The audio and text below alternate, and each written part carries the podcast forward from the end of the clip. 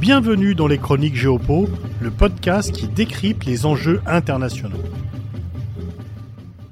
L'Ukraine a décidé de boycotter les mondiaux de judo pour protester contre la présence de judokas russes et biélorusses. La position ukrainienne est très ferme. S'il y a des Russes et des Biélorusses qui participent à une compétition sportive, l'Ukraine ne sera pas là. Et bien sûr, la question qui se pose, c'est de savoir si l'Ukraine ira jusqu'au bout de cette démarche et refusera d'aller au JO de Paris en 2024. Est-ce que de nouveau la menace de boycott va peser sur les Jeux Olympiques? On se rappelle qu'il y a eu des boycotts en 76, en 80, en 84, en 88, mais depuis 1992, il n'y a plus de boycott, il y a plutôt des menaces de suspension contre les pays, et c'est ce que demande là l'Ukraine, que la Russie et la Biélorussie soient totalement exclues. La position du CIO est de dire que si la Russie et la Biélorussie en tant que nation ne pourront pas participer aux Jeux olympiques, des athlètes russes et biélorusses pourront y participer à titre individuel, sous bannière neutre. Les hymnes ne seront pas joués, il n'y aura pas de drapeau de leur nation, ils défileront sous bannière neutre. Mais cela n'est pas suffisant pour l'Ukraine, qui estime que la Russie ayant rompu la trêve olympique, ayant lancé une guerre, elle doit être totalement bannie. La France, elle, est dans une position euh, d'attente parce qu'elle est l'hôte des Jeux Olympiques. Elle ne veut pas se couper du CO. Et en fait, le débat, et c'est pour cela qu'il y a des judokas russes et biélorusses euh, pour les mondiaux de judo, le débat divise une fois encore l'Ouest et le reste.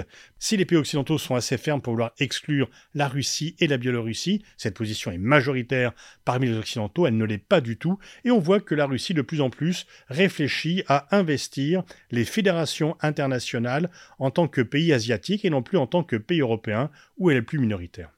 Alors, est-ce que l'Ukraine ira jusqu'au boycott? On, peut penser que ce boycott des mondiaux de judo est une sorte de rapport de force qu'elle fait avec le CIO et également avec les autorités françaises pour dire regardez, on est sérieux. Si vous continuez à vouloir maintenir des athlètes russes et biélorusses, nous boycotterons. Et certains pays, la Pologne, les Pays-Bas, les plus fidèles alliés de l'Ukraine, avaient dit qu'ils en feraient de même il n'est pas certain qu'ils aient jusqu'au bout de la démarche. 2024, euh, c'est loin encore.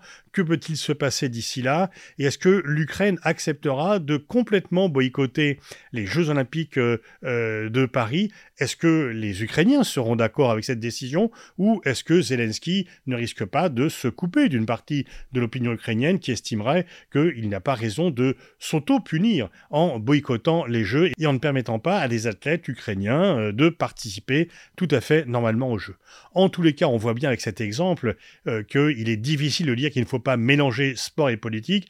C'est le cas depuis l'origine. Le sport est éminemment politique, il est éminemment géopolitique, et on peut penser que les débats sur la participation ou non des athlètes russes et biélorusses et sur la participation ou non de l'Ukraine au JO va tout à fait repartir.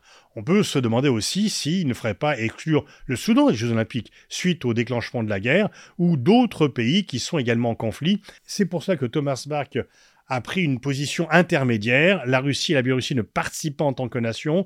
Des athlètes biélorusses et russes peuvent participer à titre individuel.